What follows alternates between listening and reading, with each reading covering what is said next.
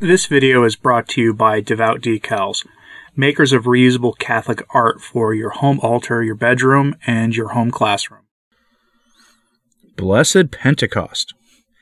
Pentecost is finally upon us. A solemn day that is off that some have said, tried to say is the birth date of the church, but traditionally, before the recent years in the church and the weird upheavals we've had, which in many ways is a, an attempt to make the church charismatic in the way that many Protestant groups are charismatic. It was always the birth of the church was seen as the moment when uh, blood and water poured forth from the side of Christ on the cross. That was considered the birth date of the church. Now, for whatever reason, people treat Pentecost as that day. But Pentecost is, in a very real way, a very important day in the history of the church. It's why we commemorate it 50 ish days after Easter.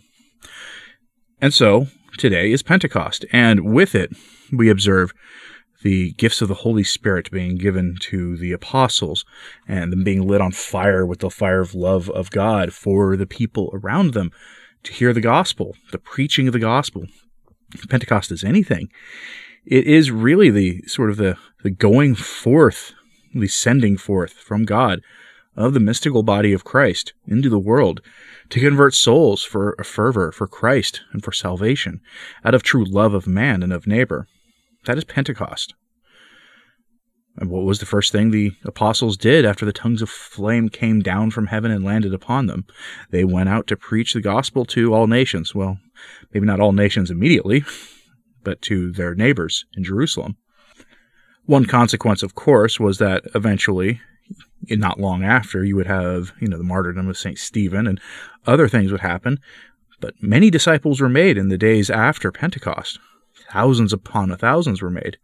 So the scripture tells us, causing much consternation, of course, among the Pharisees and the Sadducees, leading, of course, to things like the uh, the unleashing of Saul of Tarsus and others, who would, of course, have his own conversion moment, the infamous road to Damascus uh, confrontation of our Lord and Saint what Saul before he was renamed Paul.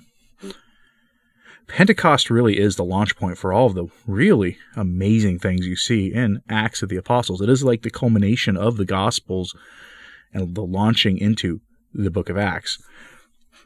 And here I have for you today Fulton Sheen talking about what is the mystical body of Christ.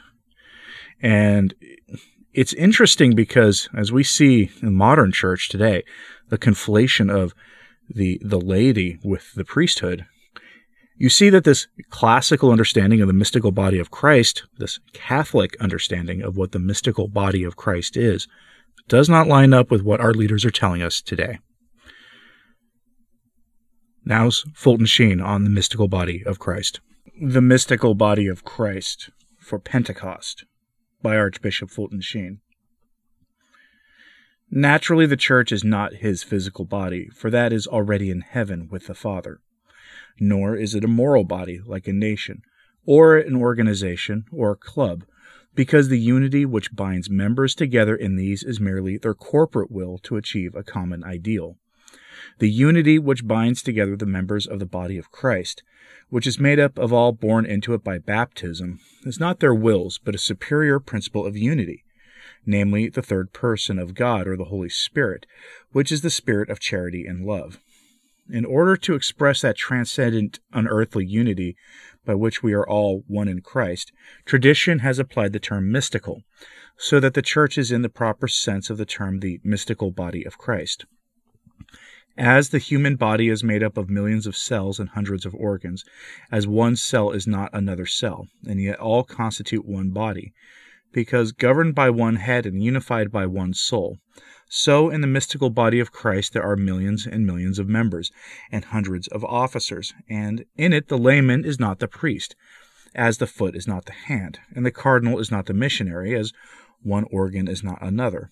Yet they all coalesce into one living body, because governed by the invisible head, Christ, and vivified by the one soul, which is the Holy Spirit of God. The church then is the body of Christ. But what does he do with this new body? Our Lord in heaven does the same three things with it that he did with his individual human nature taken from Mary. Namely, through its instrumentality, he teaches because he is its teacher. He governs because he is its king. He sanctifies because he is its priest. He was teacher, but he gave the power to his new body. As the Father hath sent me, I also send you. Go, going therefore to teach ye all nations, and he that heareth you heareth me, and he that despiseth you despiseth me.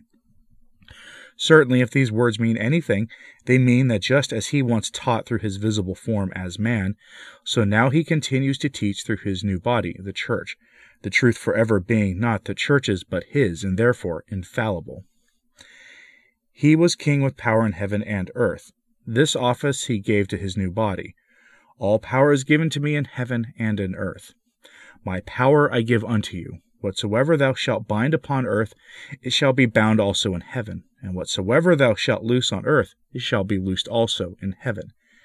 These words mean that he, as he was formerly king in his individual physical manhood, so now he is king through his new manhood, the church, the power being not the church's but his, and therefore forever divine. He was priest who came to give his life for the redemption of many. This office he gave to his new body. Baptize them in the name of the Father, and of the Son, and of the Holy Spirit. Do this for a commemoration of me. Whose sins you shall forgive, they are forgiven them. And whose sins you shall retain, they are retained. Again, the meaning is unmistakable. As he had sanctified souls and offered his own body and blood to his heavenly Father, so now he was communicating that power to his mystical body, the sanctification forever being not the church's but his, and therefore divine. Fulton Sheen certainly has a way of expressing the Catholic concept of the mystical body of Christ. And he does it in a very plain language, which is surprising if you've ever read his works. They usually came in two varieties. One book written for the same people who listened to his radio show or watched him on television, the typical layperson, and the other written for seminarians. Um, I have one of his books, actually, both of his books on discerning the priesthood and they are very dense books, not in a bad way, but you read like a passage, like a paragraph, and you want to just put the book down and think on what you've read. And it take eh, when I discerned the priesthood many years ago, I read it, and it was one of those books that took months to get through because it was so rich. But here, this is definitely written more for consumption by the typical layperson, and that is a fine thing. I'm curious what you thought of this. So let me know in the comments, please. Like and subscribe if you haven't. It does help, as does sharing this on social media. That helps a lot too. As always, pray for the church. I'm Anthony Stine. Ave Maria.